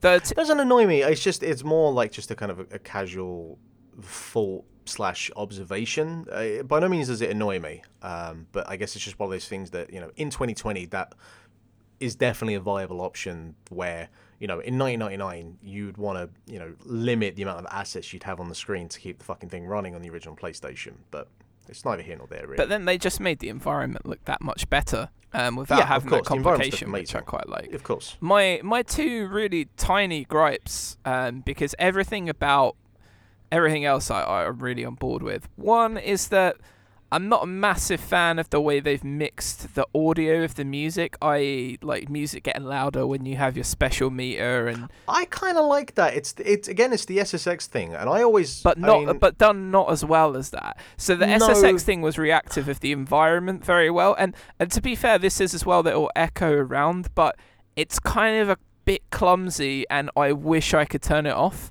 I wish the, I could problem, just have the, the music. Is, is SSX has velocity and you know when you are up in the air and you haven't got into like your super meter yet and then you land and that sets your super meter off and then you know that bit in the bitter end kind of comes blasting through. You know no game in as far as i'm concerned has ever mixed sound in a way as effective as that did. Um, and you know you, you simply don't have the environments and the velocity to, to achieve that kind of thing. So i think regardless of how well it would be mixed it would never accomplish what SSX did. Um, but no, I, I, I think I like it. I like that you know when you bail out, the sound drops. It doesn't do the thing. I think the thing you're thinking of is that you know with SSX it'll drop out instruments instead of dropping out the actual dynamics. Where here's it just it kind of drops out the sound. Like you know if you have a filter on your mic um, to you know whenever you talk the background music cuts out. It's a little bit too kind of precise with that sort of thing instead of like dropping out instruments. Is that the kind of thing you, you're talking thinking about? Yeah, but it just does this weird thing where the music gets louder when you're on special, and then when you're not on special, it drops down, and then when you bail, it goes super quiet and kind of builds back up. I'm just not a fan. I'd just rather have the the music mix in the background of the game, but it hasn't. It doesn't bother me to the point of it being a big game breaking issue for me. Uh, I I just rather hear the music because there's a lot of new music. Sure. Like being able to go from Jerry was a race car driver by Primus to shut down by Skepta uh, earlier on is a is a skip that I had, and it just made me so fucking happy that those two worlds are colliding in a Tony Hawk game. Uh, the other small issue I have is just, and it is because it's a modern game, you just have to be, and it takes about 15 20 minutes of getting used to just have to be a bit more precise when you landing things and hitting grinds and stuff like that. So the hitboxes are obviously much much better and much narrower, so you can't really get away with jumping, say, near a rail, pressing the grind button and, and doing a grind, and you can't get away with being halfway through a flip trick and then landing on the grind like that either. Like it, it is a bit more considered, which does kind of make it a, a bit better because it makes you less clumsy and, and more precise with your actions. But yeah, that that was only sort of something that I had to get used to that had changed, and, and really it's not too difficult and it does just make me you know have a bit more concentration i'm not playing it as sloppily as as maybe i would have done in the past but yeah other than that it's it's, it's very rare that i say this but it's it's really everything that i wanted from Do you know what I've realized is that I've had you know my PlayStation 4 for about six years or so, and my thumb still can't quite figure out where the options button is because every time I go to press start to restart the level, I just whack like the right part of the the pad Yeah. on the PS4 controller. Um, I kind of my ti it's a tiny tiny gripe. I do wish that the you know restart run was like a little bit quicker because it is one of those games where if you bail out, you might just want to start the level again, a la a Super Meat Boy or whatever. And I kind of wish that it had a dedicated restart the level button. Um, and that's you know that's just a, a quality of life thing. But there's just enough time between clicking to restart a run and the level loading back up that it's like this could be that that transition could be a little bit quicker, a little bit cleaner. Um, but you know that's a real uh, quality of life thing more than anything else. Um, I, I can't pick out any specifics in terms of like new songs, but you know there's nothing in there that I'm I'm wanting to skip. You know everything kind of fits in, sounds really good. Um, I think and everything they've picked definitely picks the theme of of a Tony Hawk's game. It has that kind of punkish attitude to it that you need. Um, and yeah, I, I, I'm just looking forward to getting to, to Tony Hawk's 2 because my my experience with Tony Hawk's 1 is, is actually really limited. Like, I really came on board with Tony Hawk's 2. Um, but uh, yeah, it's it's all good, and I, I haven't really jumped into any of like the platinum runs or stuff like that. I'm just kind of mainlining through all of the main objectives, and then I'll kind of come back and pick up uh, those challenges and stuff.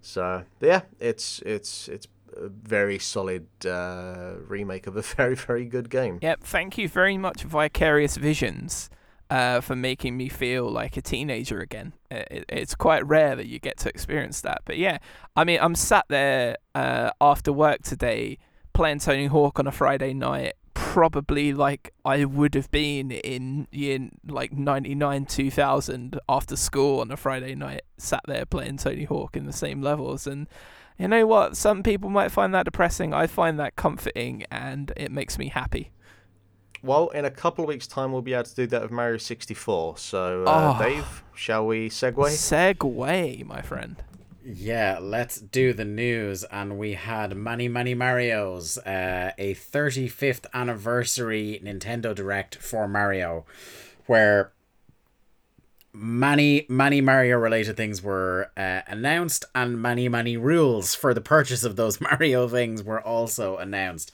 Uh, the headline of which let's just go into it right now. Game and it's Watch. of course the Game and Watch. I love, I love that they fucking started with a fucking Game and Watch. Yeah. Uh, no, obviously the uh, the the actual headline are the um the, the badges that you can win by accomplishing uh, certain Mario related missions through Nintendo products for the next few months. Oh, also there's the small matter of uh, Mario 3D All Stars, which comprises Super Mario 64, Super Mario Sunshine, and Super Mario Galaxy, uh, all uh, remastered, adapted for the Switch, uh, all. Uh, well, I think uh, Galaxy already was, but the rest of them are all now in widescreen, um, polished, uh, ready to go, and out in two weeks. And I, I'm immediately going to shoot to the man who I know was just waiting for this to make his year the whole time, and that's Jack. Uh, Jack, how are you I doing? I mean, by so what? This is coming out in what two weeks? Uh, yeah, September September 18th. So in two weeks' time, I probably would have absolutely smashed the majority of the missions in Tony Hawk, and then I go from playing that to then, you know, I, I said the other day in our chat that this 3D collection is coming out now. I like Galaxy a lot. I didn't actually finish it. I haven't uh, picked up Sunshine in 10 or 15 years um, and played on my GameCube. I've played Super Mario 64 a hundred times or something ridiculous. And you know what? When those three games come out, I'm probably going to go straight to Super Mario 64 because, of course, I am because I'm an idiot. But yeah, really excited. Uh, I'm basically just reliving the late 90s in video game form right now uh, when I probably should be, you know, sort of skirting the. Uh, uh, skirting this arrested development that I'm currently in of uh, playing old video games, but I don't care. I'm gonna go straight to it, and yeah, having a a portable full res graphic version of Super Mario 64 that I can play on the go is uh, I'm really happy. I'm very very happy that they've done this. I'm getting this close to muting anyone who decides to give their hot takes about Sunshine because I'm at the point I don't care whether you like it or you don't like it, think it's the best one or the worst one. I'm just I don't care. Um, that's that's the big thing that you know seems to be on everyone's mind in regards to this. really just Um, be fucking yeah, happy, oh, man. Like everyone- give it give it a play bang in a on new that Sunshine. context. So, uh, and Sunshine's great by the way. At, at worst, it just makes up one third of an unbelievable bundle. Well, this is the thing. you thing. know what I mean? Uh, for me, like I'm most curious about going back to Galaxy because um, I only played through it the once, and and I don't know why I never like, and I never played two. I've actually never played Galaxy two. I found it odd that two isn't included in this. Well, I mean, that's just Nintendo. Like they'll probably sell that in six months' time with some other bundle and make a shit ton more money. Or or do like the All Stars expansion. course, of course. Um, so the Galaxy is the one that I'm really looking forward to going back to um, and seeing that.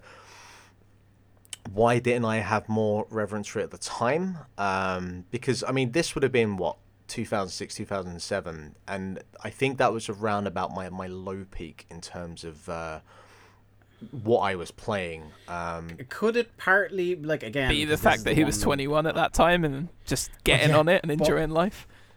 Could be. But also, it could be the, the there's also the it's the one home console generation I missed. So correct me if I'm wrong, but like, could it be that maybe that if it had been like if Galaxy came out now on the Switch, you'd probably get the whole way through it. But something about the Wii, it just didn't feel No, no, quite because I like the Nintendo Wii. Like I can, I completed Twilight Princess. I had a bunch of games on the Wii. I, I very much enjoyed that console. I, I'm with Um, Dave it- on this one um, because because it was that that's why I never I never really played it. I played a little bit of it because you could adapt it on the Wii U. There was like a weird compatibility thing where you could play Galaxy on the Wii U. Um, so I played a little bit of it there, but like I never jumped on it because just the Wii, short of those kind of like Wii Sports and stuff like that, never really held much interest. like if you me. ask me what my least favorite Mario Kart game is as a as a huge Mario Kart fan, it's Mario Kart. You're gonna say as a human yeah, being, as a human, everybody should enjoy Mario Kart, but it's Mario Kart Wii. yeah, but that one is the most lacking anyway. Like I don't think uh, it's a a bad I think game, regardless of, it's it's of like the Mario games, because that's coming off the back of both Toadstool Tour, which is still you know like one of the the benchmarks of that series, and the Advance game, which was like taking the original and bringing that into the 21st century. Um, and I think that just regardless of the console that was on, I, I think Mario Kart Wii is severely lacking uh, compared to those two. I, I've I replayed it um m- a year or two ago. Like someone had it, and I love the courses on the game. I think they're really cool. I just I don't like having to hold the controller sideways and tilt to go round and stuff like that. It just doesn't feel right. Yeah. That's what I, I I played it a little bit in work not too long ago, that Mario Kart, and I was just like, I like the tracks, but I just don't want to play with this dumb controller, whether it's in the dumb wheel or outside of the dumb wheel. Especially in the dumb wheel, because then I'm just a guy with a dumb wheel, just pretending but I'm also driving. It, it also didn't help that the the online the online stuff with uh, that and you know the Wii in general was was kind of trash. So Everything didn't except the as well. Wii shop channel music. yeah. yeah. Uh, but yeah, I mean, there's a whole bunch of other stuff here we need to unpack as well that I think people still haven't actually kind of really taken on board yet. Like, there's a fucking Yeah, I mean, we already talked about the Game and Watch, so it's, it's grand. well, yeah, yeah, yeah, I know, right? How cool does that like augmented reality Mario Kart uh, go kart thing look that they're bringing out? Is wild. So it's priced at a hundred quid, which I actually think for the like the tech in it and what it's alleging it's going to be able to do is a lower price point than I I was expecting. Like with how kind of expensive their cardboard was when Labo came out. Um, I was expecting it to be like reaching towards two hundred almost. Uh, but yeah, it's like it's one of those only fucking Nintendo Yeah. could come out with something. As a like massive this. like Scalextric fan when I was a kid, if I had a Mario Kart thing like this where I basically just make my own tracks and then set up checkpoints and stuff like that, I mean, I would have been all over the house just making all kinds of crazy courses. And they even do that thing where they zoom out from the living room in in the commercial. Uh, and then just set up loads of different configurations that people can take for the track, and you know, kids like setting up toys alongside it to keep them on the straight and narrow. And yeah, it just made me feel like a, an excited 10 year old watching that. It just seems so cool. Uh, Super Mario All Stars, the original version, is coming to the SNES Virtual Console. It, well, it it, it shadow dropped right after the uh, the direct. Uh, we also have a deluxe version of Super Mario 3D World, which I think is a very underrated 3D Mario entry from the Wii U. Again, you talk about something that was hidden away on a console. Uh, Super Mario 3D World is definitely That fuck that fucking game was great, and it also gave us Toad's Treasure Tracker, which is also equally great. Um and it comes with a new expansion a new like uh kind of almost dlc called bowser's fury which we only saw a little bit of so we, we can only speculate as to what's going Surprisingly, on in there. not called Bowser's Furry, considering the cat suits. indeed I mean, Um, don't Google that phrase. Well, no, no. no. oh dear lord Just don't do it. um not not good seo uh A fucking Then a- we obviously a Mario Battle Royale. Oh my god, the inspired by Tetris 99, and Super Mario Brothers 35. Uh, 35 people competitively playing Mario Brothers levels at the same time, and you're able to do shit kind of like Tetris 99, where you can dump junk on other people's uh, levels. You can start attacking people with green shells or Goombas and uh, and things like that. Um, yeah, what did we think of this? This looks wild. I'm just hoping that they carry on this trend and then we get like a Goemon Mystical Ninja 64 that is literally 64 people playing Goemon. I want to see uh, a Metroid one where everybody get lost. It's a just original Metroid then. Yeah, yeah, it's just Yeah. like 99 people getting lost at the same time. Yeah, and actually you can fuck around and you can change the map for other people because then no one will ever finish that game. Yeah, this is wild. Um, I love the fact that you can take a game. I mean, obviously, Tetris was you know this game that they took and bolted on this battle royale mechanic and you can kind of see how that would work because they've done that kind of stuff before where you have you know multiple people playing uh, tetris and you can fuck around with like the other person's tetrominos. So it was just that but expanded to 99 people. But this is that but bolted onto a mario game and like a platforming game which is not something that i am aware that's been done before. Uh, so yeah, this is pretty wild, and I, I really want to uh, check this out at some point because I'll probably be at least a little bit more successful than I ever was at Tetris 99 because I could never win at that fucking thing. Don't fuck with my Tetrominos. uh, yeah, Jack, what do you think of this one? Yeah, it just looks really cool. It's a great idea, and I think even though it seems like bandwagon jumping or whatever, I'd be really interested to hear what the things that you can do and the ways you can mess with people if you get to certain power ups and, and things like that. It has a an infinite sort of possibility to, to the creativity that they could really bring out with this one. And uh, yeah, I, I like it. So when you were talking about, you know, six, you know, 64, this, that, and the other, because the uh, when they remade Mario 64, it was Mario 64 by 4.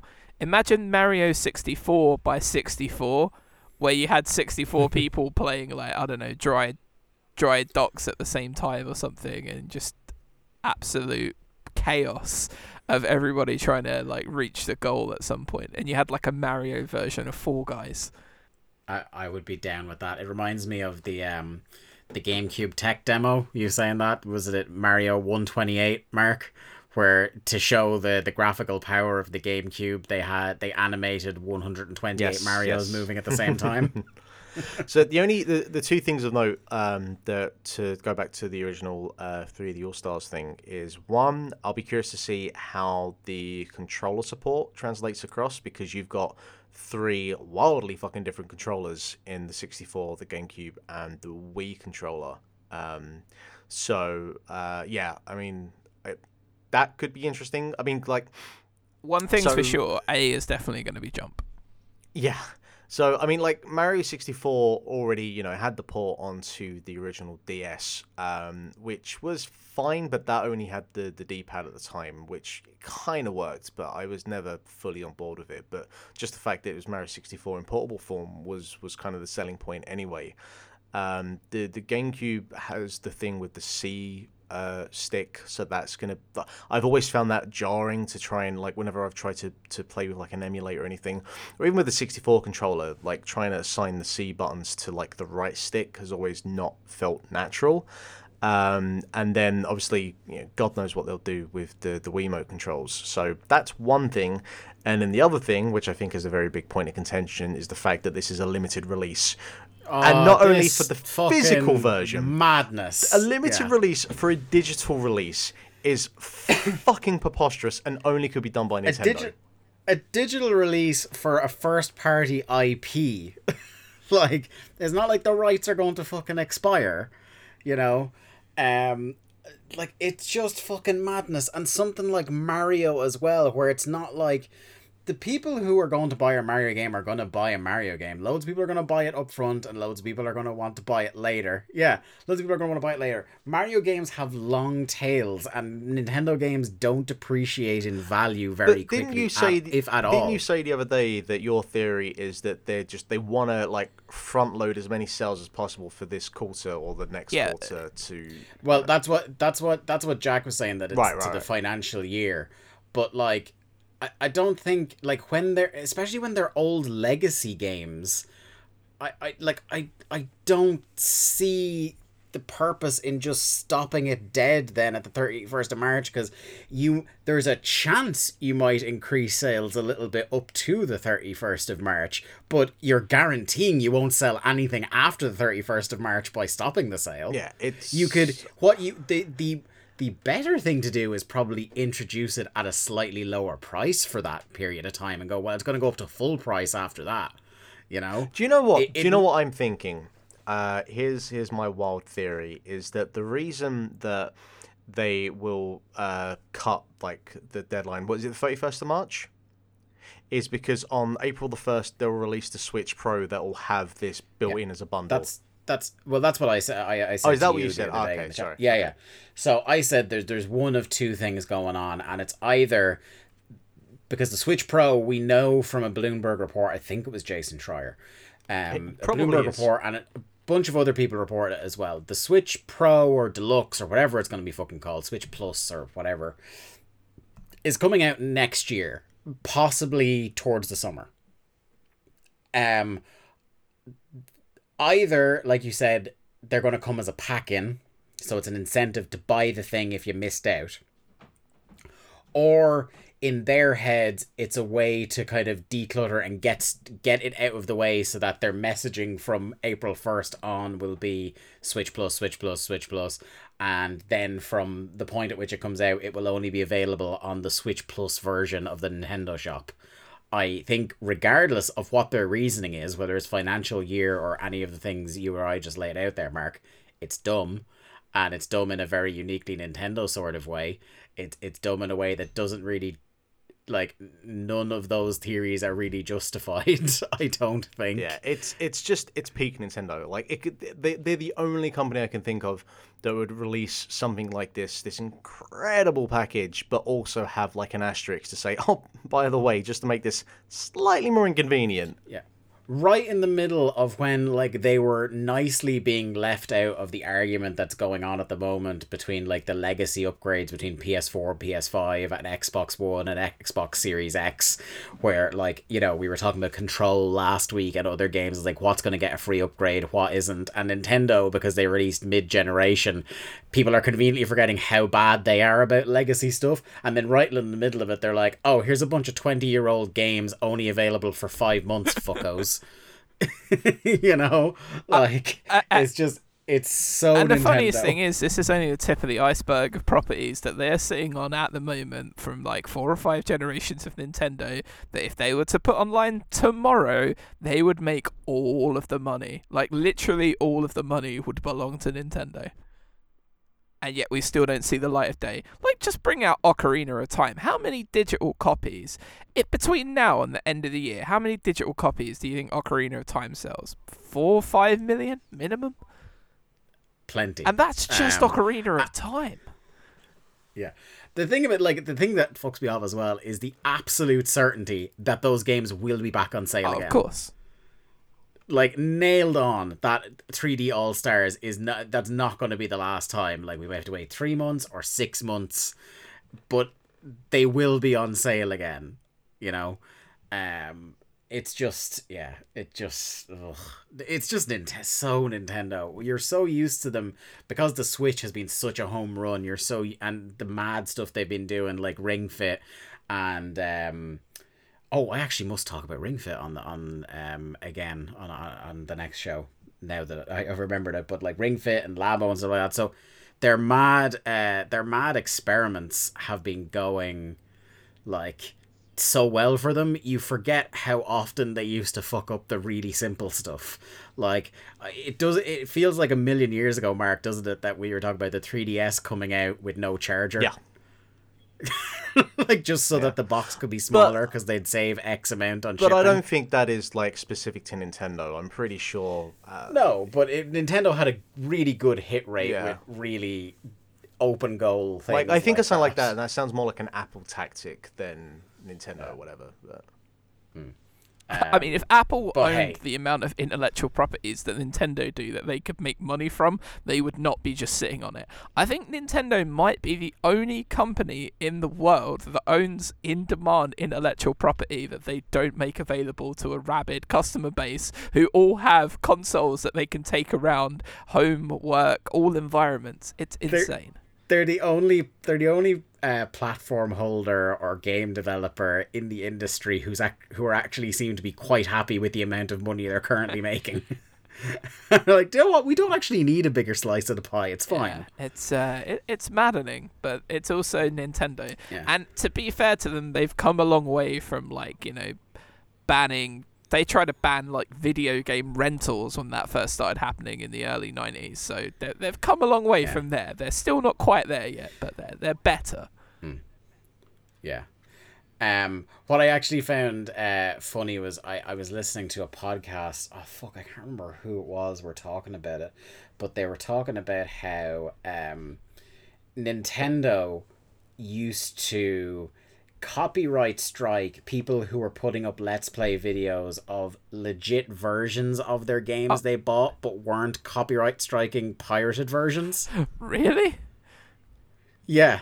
So because of the way it's automatically set up, like because of their whatever automated system they have for copyright strikes, it was able to catch the stuff that was from the legit version of the game, but whatever about the emulated versions, the automatic flagging system just wasn't working on them. So it was like they were incentivizing you to steal the games. oh man, it's great stuff. But uh, moving on to more Nintendo related news, it's been a great year for like old weird Nintendo leaks coming out, and this is one that I thought was really interesting. Uh, as far back as the GameCube, it looks like Nintendo had the idea for the Switch in their head. Um, this comes from Eurogamer. More of Nintendo's internal secrets appear to have hit the internet, including early plans for a Switch-like portable uh, GameCube with a dock. The dock would have included GameCube controller ports plus slots for both GameCube memory cards and SD cards, as the Wii eventually offered. Uh, leaked documentation posted to Reddit also includes a proposal for a traditional console follow up to the GameCube. This plan would have been seen as an HD GameCube successor with power equal to the 360, launched for Christmas 2005, which was a year before the Wii debuted. Um, it it's incredible stuff, isn't it? It's like they were just it, it, they were 15 to 20 years ahead of the technology for the Switch and they were still trying to do it. It's incredible, but it also just reminds me how sad it is that N64 and GameCube are both two incredible consoles that they just kind of refused to play ball with. A, not upgrading from cartridges, and B, then when they finally went to optical media, they're like, no, we're going to do it on these tiny little discs that, you know, you can't really change or pirate or anything. And uh, yeah, uh, it's it it's cool that they had that innovation, but whenever I think about the GameCube and N64 generations, I just get really sad because yeah, I would have loved a portable GameCube. That would have been incredible. I'm glad that they they did shelve at least like the HD GameCube successor because that just it's given me flashbacks to the mid 2000s, uh, sorry, the mid 90s with Sega and like the 32X and the Sega CD and I, I kind of think that if they had announced and released it um, and they still had like the Wii in mind like a year later, I feel like that thing would have just bombed because um, you know you're not going to buy a console if you know that, and this is is a proven fact because it's what happened with Sega, is they announced the 32X uh, and the Sega CD, um, but the Sega Saturn I think was already out in Japan and was coming out like a year later in America, and everyone was like, "Well, fuck that, we're just going to get the Saturn." Um, and then like the Saturn was out for not that long, and then they'd already announced the Dreamcast was coming out at the end of the year, and you know you know what happened with Sega afterwards. So I don't think you know I, I think that Nintendo had enough cachet that they wouldn't have um, fallen into such trappings, and I'm sure the we would have still sold umpteen millions. Uh, but I'm kind of glad that they, they didn't go with that way um, with really either of them because I think that they would have just been too gimmicky. Not gimmicky, but um, just with the, the Wii in the background, if that had already been announced, I just I, I don't think it would have made that much difference. It just goes to show that the one thing about Nintendo, no matter how much I you know complain about this, that, and the other thing, is their innovation uh, and their future sight is always completely on point. Yeah, for sure. Um, speaking of uh, things that are on point, there's this hot new game. It's called The Witcher Three, lads. I don't know if you've heard of it. Uh, no, um, is that? But uh, what is that? Some some sort of fantasy thing? Uh... Yeah. Well, look, I don't want to spoil the surprise, but uh, d- nonetheless, it is getting a next gen upgrade. Um, you know, this is this is kind of the new thing now where every couple of weeks we're getting drip feeds. Oh, this game will be available next generation. This game will be available.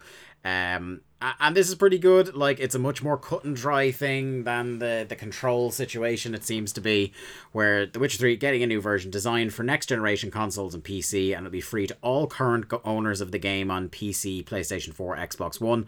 Next generation version will uh, boast ray tracing, faster load times, and will come with both sets of expansion, which is uh, conservatively about 80 to 85 extra hours of story uh, and missions uh, and all other extra content included. Uh, so, like, that's pretty good. It, uh, as the report says here, it doesn't seem to have any strings attached. You have to have the game of the year version or anything like that. It seems to be just no. If you had the game before, then you're you're getting the the beefed up, fully deluxe version that looks extra pretty next generation and then you're automatically starting off next generation even if you can't afford any launch games you've got the witcher 3 which is like two to three hundred hours of content right there. I'm curious to know what the the financial incentive of this is. It's like if it's a free upgrade, um, Hmm.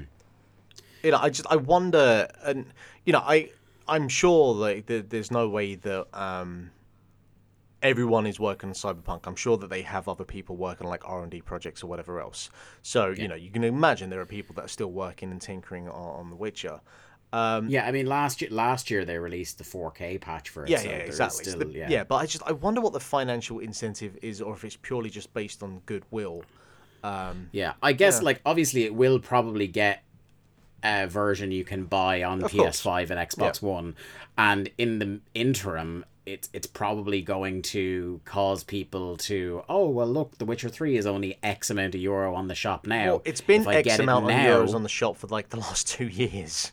Yeah, yeah. It like it periodically whenever there's a big sale, it dips down to like ten or fifteen quid. Yeah. Which is an outrageous deal for the amount that's in that game. I mean, like at this point, get the only people that don't own it, and it's kind of similar with stuff like GTA Five, is just people that just have no interest in playing it.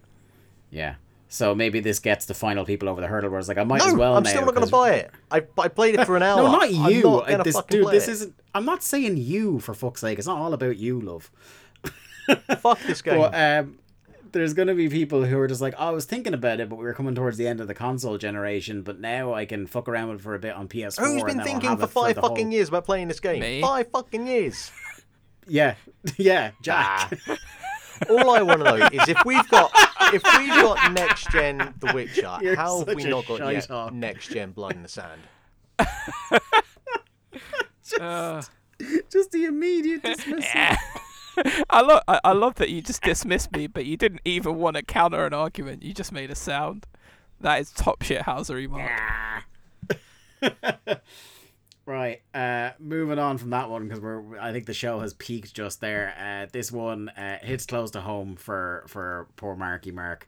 Um, Luftrausers developer Vlambeer on their tenth birthday this week announced that they were closing. So I'll leave this one in your capable hands, Mark. Yeah, I mean, I, I fucking I, I tweeted out that when I think about it, Vlambeer probably I'm not I don't know if it's my favorite, but definitely one of like my top three uh, studios, indie or otherwise, of the last ten years. Um, they they know it's like ten years since it was established in 2010 by uh, Rami Ismail and Jan William uh. Uh, studio decided to mark the occasion by basically shutting up shop. Uh, they announced via Twitter that they felt they'd had a beautiful run, made incredible games, and worked with amazing people, but decided it was time for new things, which I think is entirely fair. Like 10 years is a pretty good run, and, and you know, at that point, it's sometimes best to go and explore other things and do other things. Um, I look at Block Party as someone who I wish had done something similar to that. Um, but yeah, I mean, they made some great games. Like, I love Luftrausers. I never really touched Nuclear Throne as such. Um, but uh, Super Crate Box was excellent, and Ridiculous Fishing, which is still one of my favorite games on mobile that isn't available uh, anymore, which uh, frustrates me to no end, and I, I wish was available somewhere. But yeah, I've always found Vlambeer. I've always thought they were excellent. I think they've made some of the best games on the, on the mobile market, and certainly early on when I had my mobile phone, um, they had the types of games that really just you know I I had something compelling stuff to play that wasn't just like Angry Birds or whatever um, Temple Run clone. So it, yeah, it's sad, but uh, I, the people behind it are obviously very talented, and, and obviously like Rami has always been um, someone really interesting to follow on Twitter with like not only just him in terms of his like gaming background, but because um, he's uh, uh, Muslim as well, and you know his perspective on a lot of things from that as well. Uh, he's he's someone very interesting to follow on Twitter. So yeah, sad, but you know I'm sure they'll do excellent things going forward.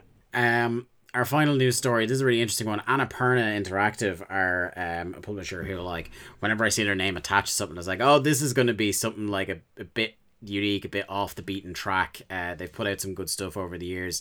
Um, so they have a game that's coming up called Twelve Minutes, which I'd heard of before. It's a time loop game. It's about kind of um, a really violent home invasion happens in twelve minute loops, and you have to try and break the loop and stop it from happening. Um, and it announced its cast this week and uh, really like uh, absolutely star-studded stuff for what seemed like such a small project uh, james mcavoy daisy ridley and willem dafoe will be in this game that an absolutely crazy lineup. Um, This is clearly the thing- Dafoe knowing that look, if I'm gonna be in a video game, I've gotta make sure it's a good one now. My favorite thing about this whole story from Eurogamer is that they describe him as Spider-Man and Beyond Two Souls actor Willem Dafoe. yes, the two projects Willem Dafoe is best known for: Spider-Man and Beyond Two Souls. Um, yeah, I'm, I'm, I saw a little bit of a preview of this um when they did the cast reveal trailer, and uh, color me interested. Uh, just wanted to bring that to people's attention there. I mean, have either of you heard anything? No, about I'd never heard it or am I before, and the fact own? that it's been in development for seven years, fucking hell. When James McAvoy's name started getting bandied about, it just sounded super intriguing. So it'd be interesting to see what they do with it. I really like the idea, uh, the the sort of twelve minute loop thing, and, and then trying to change. Like I, I've seen a f- quite a few movies like that. that It seems to really be, and I didn't talk about it today just because um, obviously we covered Tenet and, and a few other bits and pieces, but I saw the new Bill and Ted movie as well. And there just seems to be an awful lot of time travel related products uh, in, in media at the moment. And I wonder if that's because. Sorry? Exactly. I'm wondering if that's because people just don't want to exist in the current timeline that we're in. So they're sort of or because, or because being in lockdown feels like a time I'm loop. pretty much, yeah. Um, so yeah, I, I'm I'm hyped for this now. I didn't really have any knowledge of it prior to this, but yeah, there's a hell of a of a lineup. Yeah, for sure. Um, with that news story, we're going to bring the show to an end for episode 177 of Link to the Cast. Uh, check us out at Link to the Cast on Twitter. That's where you can see the latest shows as they're posted or interact with us. Um, tell us what you thought of the show or uh, stuff you think we should be covering, uh, stuff you think we should be playing, anything like that. Just send us a tweet. Individually, I'm at the day to day. Mark is at Mark Robinson X2 and Jack is at Jack Layzell. Um, until next week, uh, stay safe and we'll see you then.